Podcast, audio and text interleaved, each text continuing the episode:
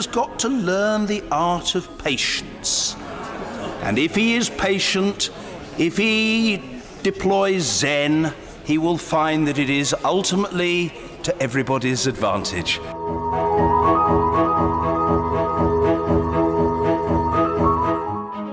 Hi everyone, welcome to the SRV podcast. My name is Armen Hakhverdian. I'm a political scientist at the University of Amsterdam. You can follow us on Twitter at Stukroodvlees. You can follow me at Hakhverdian, or you can visit stukroodvlees.nl. You can subscribe to this podcast in whichever app you use, and uh, while you're there, rate and reviews, please. I appreciate it. So, last Thursday saw a flurry of election activities in the United Kingdom there were national polls in Scotland and Wales. There were local council elections across England, mayoral elections in, in all sorts of major cities, dozens of races for police and crime commissioners. So, you know, who better to recap Super Thursday than our old pal Rob Ford, professor of politics at the University of Manchester. Rob explains how uh, Brexit still looms large over British politics and why Labour is too big to kill, yet too small to win. That's right. You can follow Rob on Twitter at RobFordMancs and also take a look at those pieces I posted in the show notes. Very short but very insightful pieces on uh, not just British politics, but basically the electoral fortunes of the left across Europe. Okay, over to Rob.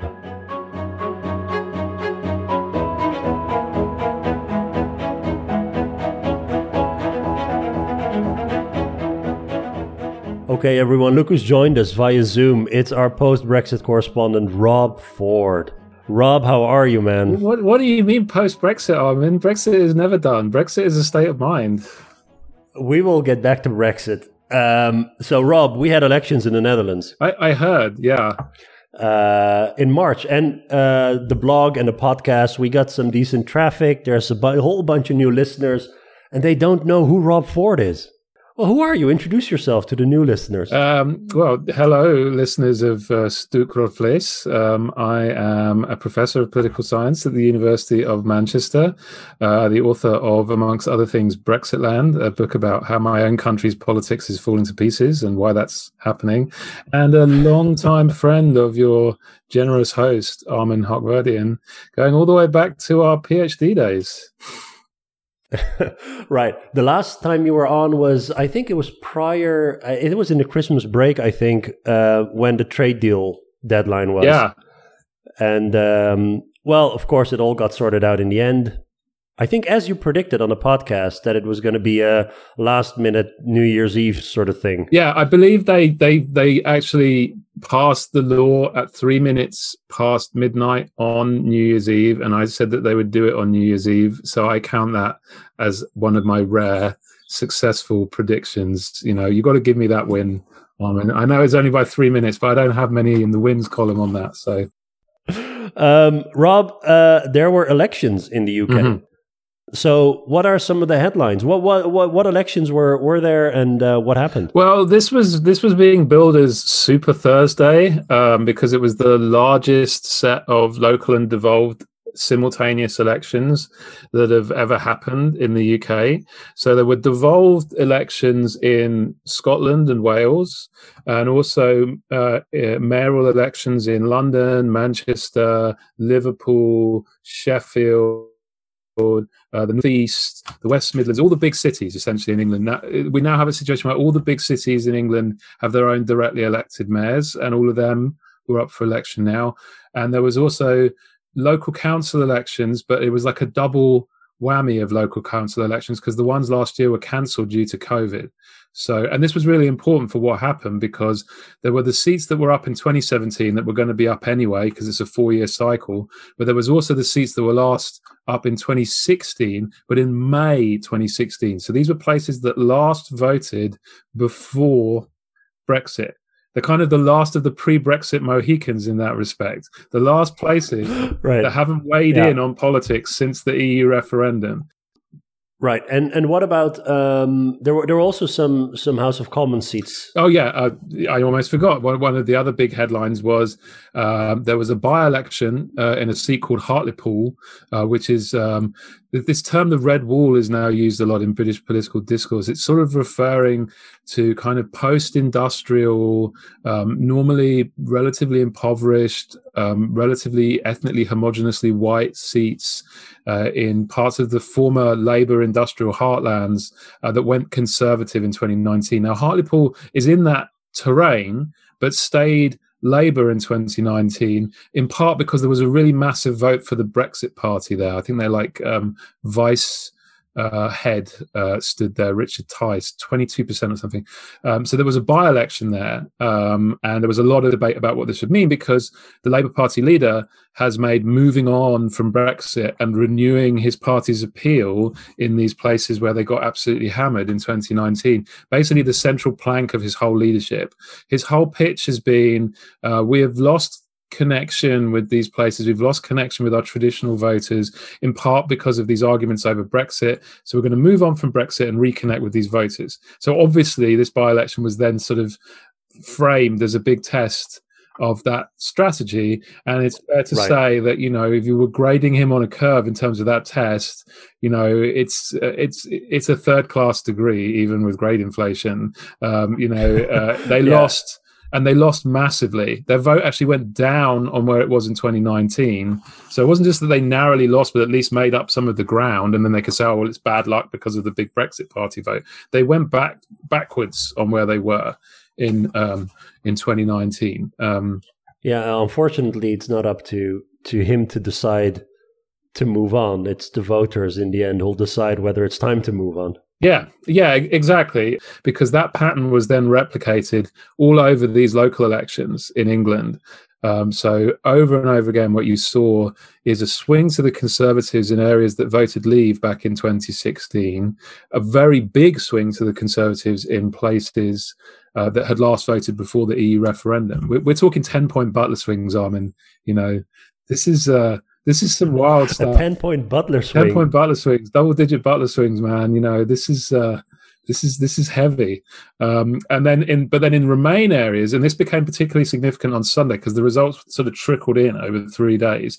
You were seeing swings the other way in some of the wealthiest, most sort of um, privileged parts of the country, including Chipping Norton, where famously Cameron hangs out, uh, which went Labour. Uh, the local ward there went Labour. You would there were swings to Labour across all this Remain terrain. So you know, instead of some sort of moving on from the divides of Brexit, what we were seeing was a kind of entrenchment of the Brexit divides. Yeah, so Chipping Norton's interesting because uh, I, I remember. So it, it's it's one of the most popular day trips I think from from Oxford where we were uh, the Cotswold. You know, when you get friends over, family over, you take them, you take them to the Cotswold, Chipping Norton. Um, it's one of the wealthiest towns there, right? It has this sort of reputation also for being a bit jet setty. Yeah, I mean, but that they went Labour is is kind of interesting. Yeah, yeah, and and and I mean, it wasn't just going to like because this is the other pattern that was replicated from the 2019 election and is disadvantageous to Labour as well. So the Leave places they just went to the Conservatives. You know, the the rebranded Brexit Party, who are now called like Reform UK. It's very dumb branding move in my view. Stick to the brand that people know. Um, they were like nowhere, anywhere. So the whole Brexit vote now is entirely coalesced behind the Conservatives, and that meant massive swings to the Conservatives in many very Brexity places. Um, but the Remain vote it, it, went three ways. Actually, three parties made gains in different parts of what might broadly be called Remainia.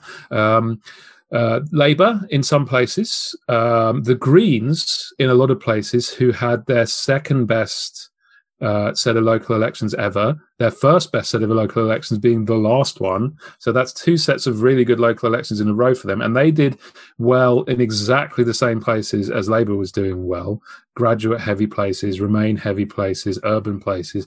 Um, and the Lib Dems also.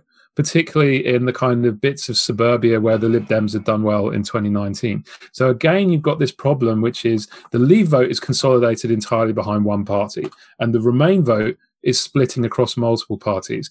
And, you know, in a proportional system, that's not a problem. But in a first past the post system, it's a massive problem. Yeah, it seems like I, I remember uh, two years ago well, almost to this day, two years ago, we did the uh, the podcast on the European elections, uh, parliamentary elections, I think. Yeah. Um, and at the time, if I'm not mistaken, you had this four way sort of uh, polling going on. So the the Leave vote was split between the Brexit Party and and the, the Conservative Party. Remain was split between Lib Dem and uh, and Labour. And we were we recorded a podcast on on fragmentation, and it seemed like yeah, it seemed like it could go it could go multiple ways. The Leave vote consolidated rather rapidly around the Conservative Party, uh, also in Parliament.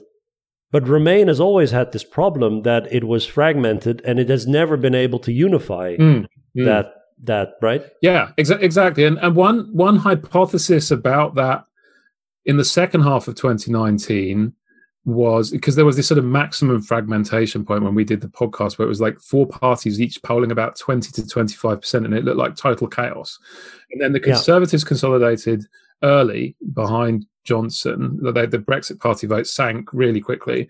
Uh, th- there was a consolidation in the remain vote from where they were at that point um, they went up Labour pretty much linearly from sort of June 2019 through to December 2019, but they leveled out in like the low 30s. They they went from the low 20s to the low 30s, you know, whereas the Conservatives went from the low 20s to the mid 40s, you know. So it was not as much of a consolidation. And one big theory about that at the time was, well, it's partly because of Jeremy Corbyn. Like Jeremy Corbyn is a barrier to consolidation because a lot of voters really dislike him, so they're not going to vote for him, um, and therefore you can't consolidate the Remain vote in the same way. A related theory is that partly reflecting Corbyn's own sort of statements on Brexit, but also the broader party's policy was strong Remainers didn't see Labour as a sufficiently Remain party. You know, they were clearly reluctant Remainers. They were clearly trying to balance both sides, and that that obviously is partly because of Labour's dilemma at that point. Um, but you see, the problem with either of those hypotheses is that Corbyn is gone and Brexit is done, and the Remain vote is still fragmented, and in fact seems to be getting more fragmented. And I think what this highlights is if I may, um, you know, uh, plug my own theories and books and stuff like that, something that we did talk about in Brexitland, which is Labour have two kind of structural problems um, with this sort of realignment we're getting towards education, identity values, which I'm sure we'll come on to more in, in a bit. Um, one, one is that, you know, their traditional electorate splits across both sides of that divide. But another is that the new electorate that they're winning, younger, socially liberal university graduates, this is not a partisan electorate. This is not an electorate that's going to stick with them through thick and thin. So it's not like their old electorate was back in the traditional class politics days. Whereas the thing about the sort of ethnocentric Leave vote is that they they are by their nature quite us against them people. So they are people who you know have a t- even if they don't become conservative partisans, they're quite easy to keep on board by saying, yeah, but you hate the other guys. And what we're seeing, I think, with the rise of the Greens in particular, is that these younger socially liberal voters who really like Corbyn, who really like the kind of radical offer uh, under Corbyn, radical economic offer, radical environmental offer, and stuff, they're not willing to stick around in a Labour coalition that's not talking to them anymore because it's trying to win back the other half.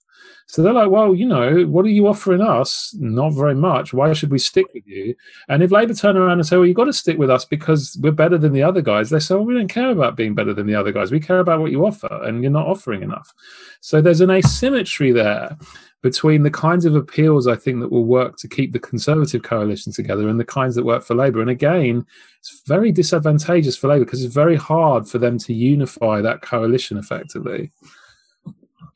I think the uh, first past the post system is the only thing that keeps Labour um, like higher than their than their counterparts in other European countries. Like if you look at social democratic parties in continental Europe, um, like almost all of them have collapsed because the Greens get representation. Or be, I mean, in the Netherlands, there's so many uh, dark and light green and all sorts of shades of socially liberal, etc.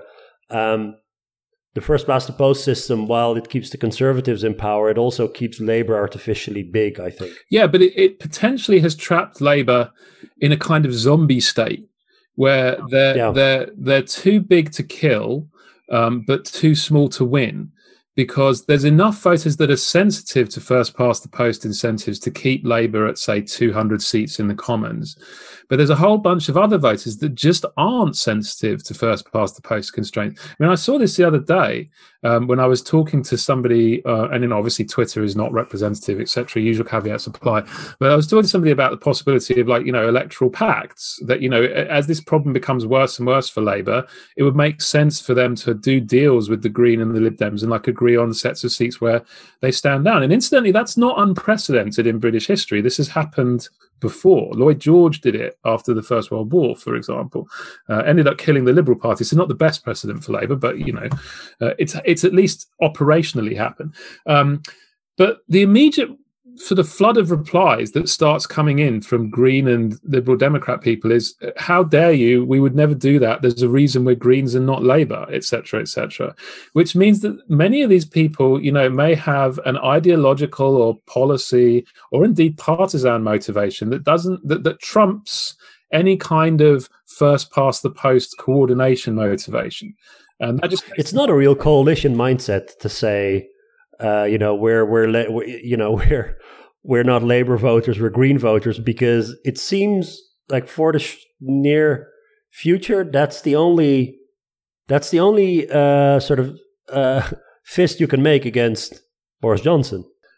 Well, I mean, is to have a common coalition of of of of on the left. Well, yeah, but the, the the problem is if if you have a segment of the electorate that's just not willing to play ball with that logic, then you're really stuffed. Um, and at the moment, there may well be a section of the electorate that's not willing to play ball with that logic. Uh, and the, the, the other problem, incidentally, that Labour has on this is that its membership looks a lot more like these kinds of people who flirt with the Greens than it looks like the kinds of people they need to win back in the battleground seats. So they're hypersensitive to this kind of loss. And indeed, you've seen lots of people who are sort of Labour activists getting very worked up about losses to the Greens already and making lots of noise about this. And it makes it because Labour members do have influence on policy within the Labour Party, more so than they did in the past, one of the Corbyn reforms that actually made a difference. Um, it will be hard to sustain like ignoring people on that socially liberal left end you know and, and trying to impose that constraint of well you have to vote for us because the alternative is worse. Um, you know it's difficult to do that because the members will say no no we also want these things that these young liberal green voters want. So we're going to drag policy back in that direction anyway. Um, you know and so in a sense there's a kind of strategic incentive for these people to defect in midterm anyway, to, to sort of, you know, exert that pressure to say to Labour, you can't take us for granted, um, which ironically, of course, is what UKIP voters did to the Conservative Party back in the day. There was a lot of strategic defection to try and get the UKIP agenda on immigration in Europe onto the Conservatives' agenda. The problem for Labour and the problem for these young socially liberal voters is that there's there's not enough for them. They don't turn out enough, and they inconveniently all flock together in the same seats that Labour already have. So again, it's that too big that they're too big for Labour to ignore internally. They're not big enough for Labour to win seats, particularly because they, you know, despite making a lot of noise, they refuse to turn out at the rates that their grandparents do. and the um, but on the right, there's no challenge to the conservative parties, right? Because the Brexit party is no more. The Reform Party doesn't play a big role. At present, um, no. I mean, it would be unwise to assume that such a challenge couldn't re-emerge. You know, as we both know, radical right politics, you know, its uh, its capacity to to regenerate uh, in a new form is is very high, and these are still low trust voters. They are also not massively partisan for the Conservatives. But for the moment, what it looks like is again, this comes back to a different kind of partisanship, to the Brexit partisanship. It seems that the Brexit identities that the referendum forged for these voters have sort of cemented them in the, the Conservative coalition for the moment. I mean, how long that lasts, who knows? But for example, the Scottish the Scottish precedent, you know, we're now uh, 10 years into SNP majority rule in Scotland, and that majority rule is grounded in a near total partisan allegiance between those who favour Scottish independence and the Scottish National Party. Uh, the Conservatives have made themselves the party of Brexit. Brexit is itself a partisan expression of various kinds of national identity attachment, value attachment, and stuff like that. That could also prove to be a glue that holds that sort of set of voters into the Conservative Party more effectively than was the case in the past. I mean, it's an open question, but uh, I think it's plausible yeah. that that could happen. So why is um, uh, the so the election results? I mean, we're talking about England, I should yeah. uh, say. Um, Johnson uh, managed to at least keep the coalition expanded in some ways. Labour lost ground, but why? So they've Conservative Party has been in power for a very long time now. They don't seem to be slowing down. What's Johnson's appeal in these elections? I mean, COVID. obviously, Christmas was a disaster. I think in the UK in terms of the COVID response and casualties, infections, and so forth. But the vaccine rollout has been a success. So maybe maybe he's getting rewarded for that. Yeah, I mean, I think there's a number of plausible hypotheses for for what's happening. Um, the first, as you mentioned, is that in Britain we have had a very successful um, vaccine rollout and one that the government has been eager to trumpet uh, every possible opportunity. And it's no surprise that they're keen to trumpet it at every possible opportunity because currently public approval of the government's performance on the vaccine rollout runs at over 80%. And, you know, Armen, you and I both work with public opinion data regularly. Uh, outside of like um, dictatorships and autocracies, you don't see public approval at 80% for an issue that voters actually care about very often. I think the only other case of it in Britain is the immediate aftermath of the Falklands War with Margaret Thatcher when she had an approval rating of about 80, 85% in her conduct of the Falklands War. That's providing a bit of a of an updraft on government numbers. And, and incidentally, another data point in favour of that hypothesis is that the Conservatives didn't replicate this success in Wales, uh, where there's a devolved Labour government, and that devolved Labour government is normally is, is the face of the vaccine rollout. And there, uh, Welsh Labour did very well. And one could argue that the same thing is true in Scotland with the SNP, but there are other factors in play there. But the point is, every incumbent government did well, which which suggests that the vaccine rollout presided over by incumbent governments could be a factor.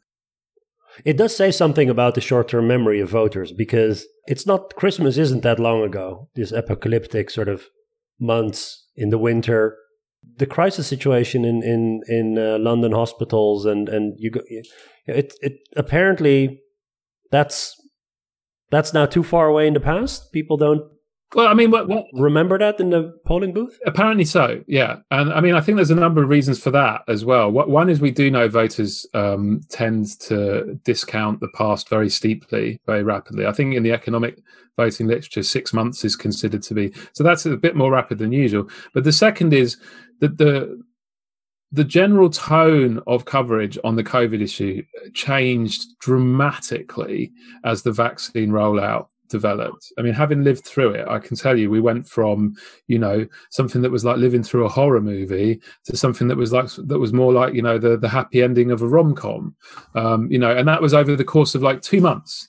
And I think there's a lot of people out there as well as a third factor that are just so fatigued from this whole extraordinary year and a half that we're we're all living through, and so hungry to get back to normal that they that they probably overweight the government's recent performance because what it means is that that day of returning to normal and freedom and hugging your relatives and all that is much nearer than perhaps they had anticipated. So, I think you know one thing I would say is that this may bounce back uh, to the government's discredit longer run. Uh, I mean, again, to take a different war based example, to take like the um, Iraq war or the Afghanistan war, there were bounces for the government in the early stages of that war where, you know, support our troops, rally around the flag, we've won the war, etc., etc. Then later on, as the coverage returned to, you know, assessing, for example, the, the conditions that brought us into the war and the Kelly report and all that, that's when public opinion turned very negative against it. So the reckoning period of the public discussion is still to come. We're still in the cheerleading period. Everyone's just so relieved that we're about to get out of things. So, in that sense, Johnson's been extraordinarily lucky with the timing. And the, the tone of the whole discussion might look very different a year from now when you know people are like okay it's all over how did we do and then the spotlight will return back to that awful winter and the government's role in that awful winter. So we know that the government was repeatedly advised to lock down earlier and resisted that advice. And we know that that resistance, given how exponential growth works, could have cost thousands of lives. Right now, that's just not in the conversation here at all. Um, for good yeah. or ill, it just isn't.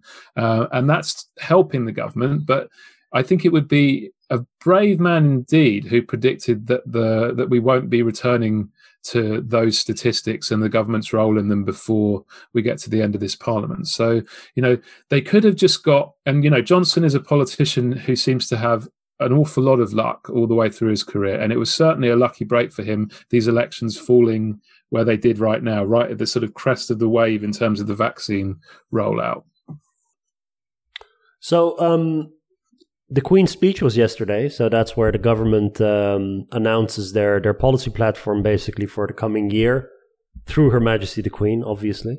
Um, so there's a couple of very interesting uh, things in there that that I think point towards the strategy that Johnson seems to be pursuing in order to keep this coalition of his together. And it's partly an economic package, partly also there's some almost textbook right wing populist stuff in there as well. What's your take on the on this you know policy package? Uh, I mean, I think one of the things about it is it's remarkably unambitious for a, a, government that has a very big majority and still has several years to run on its mandate.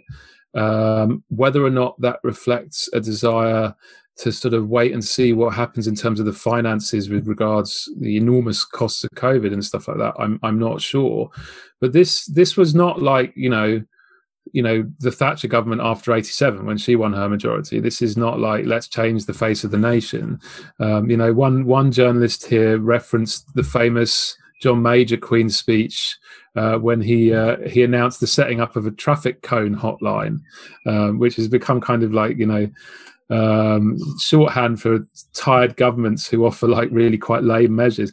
And some of the things in here seem very small beer. Um, and one big thing that was missing uh, and was promised in the in the Conservative manifesto, and COVID has like really, really underlined the need for it, is a, a comprehensive plan to reform social care in the UK. So Britain has a big hole in its welfare state with regards to social care. If you're unfortunate enough to get struck down um, with, say, dementia or um, some sort of serious disabling condition that requires long term care in old age, and you have any savings at all or own a house, the state won't pay for it. Um, so you basically families have all of their savings run down uh, to to near zero before the state will pay will come in and help. And then when the state does come in and help, the quality of the help is extremely poor because it's extremely poorly funded. Um, and this has been a running problem in British politics for 15 years. COVID has made it drastically worse. And uh, it famously is the issue on which Theresa May came to grief in the 2017 election campaign. Therefore, the Conservatives didn't say anything specific in the 2019 manifesto, but having secured a massive majority in government, if there was one issue that if you are a government that is claiming to, you know, want to level up and change the nature of uh, the, the relationship of government to the citizen, that's the biggest the biggest outstanding issue on on the agenda, and they, they've not touched it, uh, not touched it at all. They've also on another issue, which has the potential to split the old and new parts of the Conservative coalition, which is planning and the infamous NIMBYs. Um, now, the, the, the, back back when Dominic Cummings was still in number ten, um, there was an awful lot of very heated rhetoric used about how NIMBYs are awful and are wrecking the country's economic growth and that this is all going to be torn up and everyone's going to be made to build lots and lots of houses. Well, they've rode back a long way from that. And even their really now quite modest and timid proposals are already getting attacked by the kind of conservative MPs that represent places with lots of old people who all own their own homes and want to keep the empty field next door to their house rather than have some, you know, young couple with children move into it and get to own their own home. So my take on it is it's remarkable how little they're trying to do given the scale of their majority. Do you see any movement towards the left or towards um, public services or, or, or, any other sort of policy that is meant to keep the, the new sort of working class base that they secured over the past years? Um, because I think that would be interesting to see whether or not they can keep a broad economic coalition together. Because I'm assuming that some of the more traditional Tory strongholds are not necessarily for this particular. Well, I mean, brand. I think there are two things we're seeing likely to continue, and and again, they're kind of small ball politics in a way, but it, it, it's clever. It's electorally clever small ball politics. So one thing is all this leveling up stuff is clearly going to continue, and they've got this like leveling up task force now, headed by an MP called Neil O'Brien, who's a pretty bright guy who's been writing about these kinds of issues of regional inequality for twenty years or more he's on my reading list on my course from before he was an MP. Um, so you know, clearly the kind of guy who can probably make an impact in that area. And I think one of the things that that they've taken away from these local elections is you know patronage politics works throw money at places and make a big noise about how you're throwing money at places, and voters will reward you for that. Uh, one example of that is the Tees Valley mayoral election, which is the area that Hartlepool is in very poor post-industrial area. Brings together like four large post-industrial towns that are all in the same river valley. And the, the young Tory mayor there who won by a very narrow margin um, in the first uh, race, which I think was 2016. So it might have even been pre Brexit. He won by like 1% or something like that. He won by like 40% this time. There was an absolutely enormous swing. And he's basically spent four years running around saying, I'm the man to get money out of Westminster. I shake down the government and get money out of Westminster.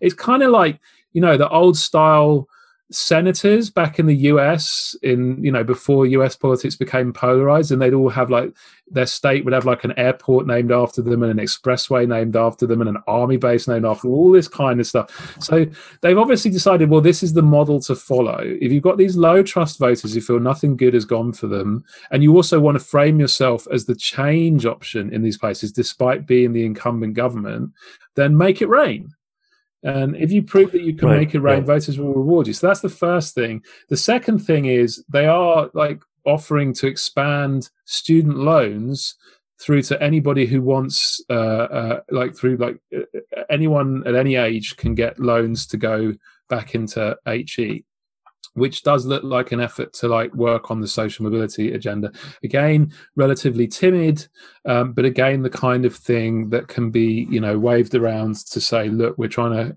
get you guys new opportunities etc so that, those are the areas where i think you can see that at work.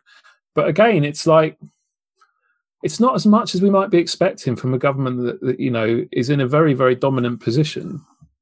Right Maybe maybe another minor issue, at least for the broader electorate, but something that's very close to our uh, profession and heart. What's this? What's this bill about free speech in universities? um, th- this this is the the other side of. I mean, because there's there's there's economic policy mechanisms for trying to hold this coalition together, and then there are sort of symbolic politics ways to try and hold this coalition together. And th- th- this is the latter. Th- this is you know this sort of quote unquote culture wars type stuff. So certain people within I wouldn't even say within necessarily just the sort of conservative backbenches, but also within the sort of broader kind of conservative intellectual networks have become convinced uh, that there's a major problem with free speech in academia. Um, they really haven't produced very good quality evidence to make this case, but they have sufficiently convinced the uh, education secretary, who incidentally is a man who desperately needs a distraction, given that he's screwed up basically everything that he's been put in charge of for the past three years. Uh, if you're listening, Gavin, I'm exercising my free speech rights in saying that, so don't don't complain about it or I sue you. You know, that's that's what you wanted. Uh, I'm just being free speechy. Yes, yes, free speech. Yeah, you for suck, and I'm free to say that. You know, I agree with Rob. You suck. um, so they were in need of a distraction. This provides a distraction. Now, I should say, like many of the most sort of um, endless internet arguments, this is not like a completely baseless issue. While I'm downplaying the degree to which it's a systemic issue, there certainly have been issues on some uh, topic areas, particularly I think around trans rights, where you have examples of very unpleasant behaviour being directed towards a small number of academics who've, who've taken a particular stance on these issues. However, the complication with this that the government seems determined to gloss over or ignore is that most of the unpleasant behaviour seems to be either by students within student societies that aren't covered by normal academic free speech rules and which in, in themselves have a right to, to free speech in terms of choosing who they do and don't invite to events. That is also a free speech issue. But also, a lot of the people who have been causing unpleasantness on this issue are not nothing to do with universities at all. You know, they're not students there, they're not academics there, they're just randos who cause trouble. And like, what are the university supposed to do about that? So, but uh, just uh, to be clear, what is there's something in the in the bill about uh, that that if you are uninvited for some reason as a speaker on a campus or for a university, that you can sue the university for damages. Yeah, and again, reflecting Gavin Williamson's remarkable ability to make a dog's dinner of anything. Free speech, Gavin. Um, th- this seems to reflect a failure to think about how such a right to sue would fit into existing regulatory frameworks. So, universities already have a duty to respect equalities legislation, and they have a duty to follow the government's guidelines on prevent. So, people are not allowed to come to university and recruit for Al Qaeda. Right? That would be breaking the law, and the universities have a legal obligation not to do that. People cannot come and give racist speeches in university. Uh, they cannot come and argue, um, you know, that, that women are inferior. Uh, they cannot come and argue that that gays should be killed um, because that would be violating the university's equalities legislation obligations. But now you have a situation where, say, David Irving, the Holocaust denier, wanted to go and do a, a tour of UK universities, or you know, one of the guys who like uh, has expressed sympathy for ISIS on social media demands to be given a platform on campus. Then the universities get sued whatever they do. If the guy comes, if Irving comes, if you know um, Anjem Choudary comes, then they get sued for violating equalities legislation. If they cancel yeah. the event, they get sued by the person organizing it for uh, violating their free speech rights. And no, th- this is the problem with this kind of legislation. But it's also the political value of this kind of legislation, incidentally. The problem with it is, as anybody who's ever engaged in them knows, free speech debates are complicated and contextual and require balancing a lot of conflicting demands. There aren't easy sweeping rules that can be applied to everything on this stuff. Um, but the political value is that an awful lot of people think that that is how these things work and are, are, quite happy to march up and down when they feel that their particular pet cause is not getting a fair hearing. And the government want to exploit it in that latter regard and regard this as a vehicle for doing so. And I suspect therefore we will hear a lot more uh, on this front. I believe, incidentally, this has been an issue in the Netherlands recently as well, right? You've had some nasty radical right people going after various academics, mainly female. Indeed, yeah. So if you want to talk about free speech at the university, so one of the one of the things that I'm seeing in my uh, very close uh, proximity, uh, dear friends and colleagues. Um, some of them you you also know. Some of them have been on the podcast. The listeners know. So people like Sarah de Lange, Katrien de Vries, Leonie de Jonge. Um, yeah, they're targeted by uh, by this vicious alt right, whatever um, blogosphere, Twitter sphere. They they organize and they and they target uh, especially female academics, academics of color who are outspoken. Um, not just outspoken, I should say. They they um, whatever it is they say about their topic, they get attacked on. So, of course, Catherine writes on Europe, and Sarah and Leonie write on the radical right. Um, and uh, if if anything, I, I, I would say that if something like free speech or free expression at the university is under attack, it comes from this vicious radical right sort of internet mob mentality. Um, yeah, and it's been very troubling um, here. And um, I'm I'm happy to say that at least the university is taking it seriously. I think the National Board of Universities uh, is taking it seriously, but it's very difficult to combat because the police won't do anything because they say it's not really necessarily a threat. Mm. You know, it's just so it's it's it's extremely um, it's extremely um, worrying, and it's no coincidence at all that they go after female academics because these people are also fiercely anti-feminist and misogynistic. So you know, um, hey, so um, it seems like these elections they're a continuation of this decade-long trend towards other cleavages, issues, values uh, that you've been writing about in Brexitland. So in that sense, it's it's not necessarily a surprise. We're still we're still moving in that direction. That realignment is still going on. Yeah, yeah, ex- exactly. I mean, it was a surprise in in one sense, in that for me at least, like an open question for much of the past eighteen months or so has been: Would this pandemic, like, basically wipe the blackboard clean uh, in terms of that stuff? You know, a once in a century global health crisis, extraordinary numbers dead, extraordinary numbers ill, extraordinary changes and upheavals to our everyday lives and to the role of government in society. You know, th- th- this is the kind of event where you could say this this in itself could be realigning. It could it could render those previous arguments out of date the very, very clear lesson from these results is that nothing of the sort has happened. Nothing of the sort has happened in England. Nothing of the sort has happened in Scotland either, with regards the kind of uh, forever war over independence. The alignments that were mobilised in Brexit and that had been building before, as we discussed in Brexitland, uh, they're just they just keep growing they just keep intensifying. You know just like how in the us the education divide got even deeper in 2020 having gotten deeper in 2016 and deeper in 2012 same in in these elections. One of the strongest predictors of both parties performance well the strongest one of the strongest predictors of conservative labor and green performance everywhere in england was the share of people in this in the area that have a degree and, one of the strongest performances in the opposite uh, one of the strongest predictors in the opposite direction was the share of people with no qualifications. Um, and the third very strong predict was the share of people estimated to have voted leave or remain in the area. So these things are continuing. And one of the interesting things for me um, is how I think our political class, our political media, are still struggling to find the language to talk about this stuff.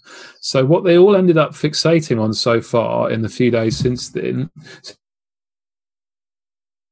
in the sense of you know it shows an inversion of normal class patterns. The the better off areas are voting Labour, the worse off areas are voting Tory. They're all ignoring the stronger predictor, which is education. Even after like five years of this education divide based politics, they still want the discussion to be about class because class is what they're comfortable discussing.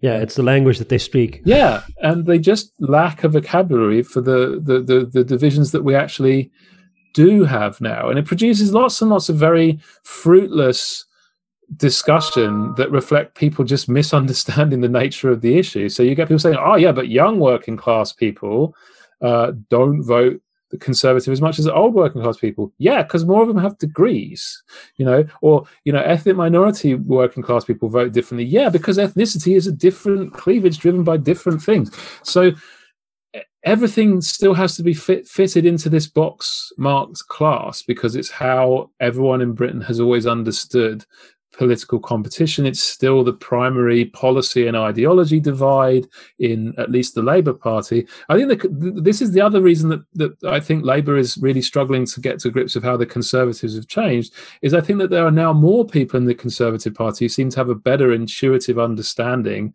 of of how this the nature of the game has changed. Um, so they seem more comfortable talking about this in terms of a very different kind of politics, whereas Labour just seemed desperate to still try and make it about the discussion that they used to have about the voters that they used to have. There was a nice article um, Stephen Bush, is a very good journalist here, did like talking about like the sentimentalizing of voters. So like Labour have this kind of sentimental image of who their like idealized voter is. This, you know, which is like basically someone out of a Ken Loach film. You know, some sort of scrappy person trying to get by right. on welfare, constantly being screwed by all the evil forces in society. And the truth is that you know there aren't there just aren't that many voters like that, and there certainly aren't sufficient voters like that um, to deliver a majority. Uh, and most voters just don't share that image of how society works, and Labour can't seem to move away from that. So I'm assuming uh, in the wake of these elections, there's also going to be some internal, uh, you know, strife. Yeah, and the, the problem for Starmer internally within the Labour Party is is two things. Firstly, the kind of factional war that began with Corbyn's election, it, it never ended. There was just a ceasefire. Um, there, there has been a large segment of the Labour Party left that has been pretty much openly hoping that Starmer would fail because they want Starmer out and they want someone more like Corbyn back in. Um, they regard Starmer as an aberration. They want to continue their realignment of the of the Labour Party around their ideological preferences and their model of how left politics works now. So you know there was there was never there was never a, a sort of decisive victory in that factional warfare. There was just a ceasefire. Uh, and that brings me to the second point, which is Starmer explicitly won and explicitly campaigned on being a more electable leader, being a more appealing leader, appealing to a broader range of voters, renewing Labour's appeal and stuff like that. And so a set of elections where he fails to do that, you know, he can't then, I mean, Corbyn could at least say, well, that's not really what I'm about right? I, am about a new kind of politics, a different kind of politics, and getting to that is going to be painful, yada, yada, yada. There's a narrative he could spin to say, I don't care about local elections, they don't matter. Um, there's no narrative for Starmer to spin because his whole appeal is I'm going to make us more electable.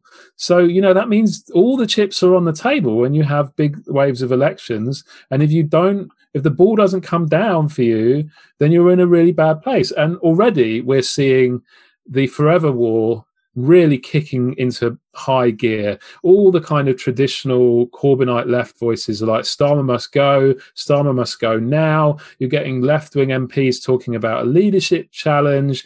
Then you had this whole business where the Starmer's uh, leader's office seemed to panic and try to um, move Angela Rayner, which was a really politically incompetent move because Rayner's really popular, not just with left wingers, but with the broad mass of the party.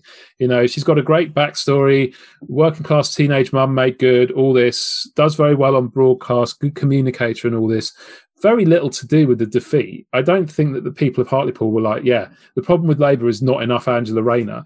So why he decided to go after her, and plus the gender aspect to it as well. A very male-dominated leader's office seeming to go after uh, a senior woman, uh, and then several of the other people that they were like briefing against were also senior female members of the shadow cabinet.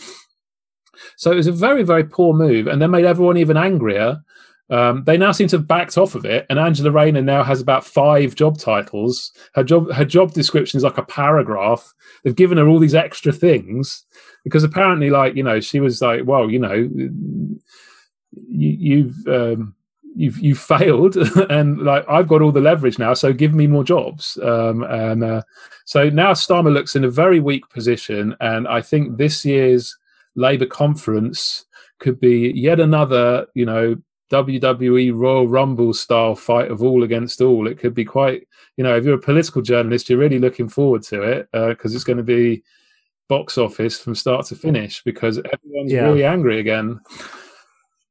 Yeah, I mean, I, I must say I don't envy these social democratic, uh, you know, leaderships and strategists that have to navigate this impossible sort of balancing act. The coalition that they once had falling apart. They're bleeding voters left and right. You go one way, you emphasize one issue, then you lose voters elsewhere. You see it all over Europe, mm. like, um, and it's just such a difficult, such a difficult situation. It's also very contextual so then you have all these factions that cherry picking the evidence. Ah, oh, we should go the Scandinavian route. No, we should go this route and that route. You know what our solution is? Is basically just to to have um, a hundred parties in parliament. I know, I know. Everyone gets their own party, like Monty Python. yeah, yeah, yeah. Well, I mean that. Incidentally, proportional representation, which of course is what eventually leads to that outcome, um, is now very much live on the political agenda within the Labour Party um, because the different factions have different reasons to like it.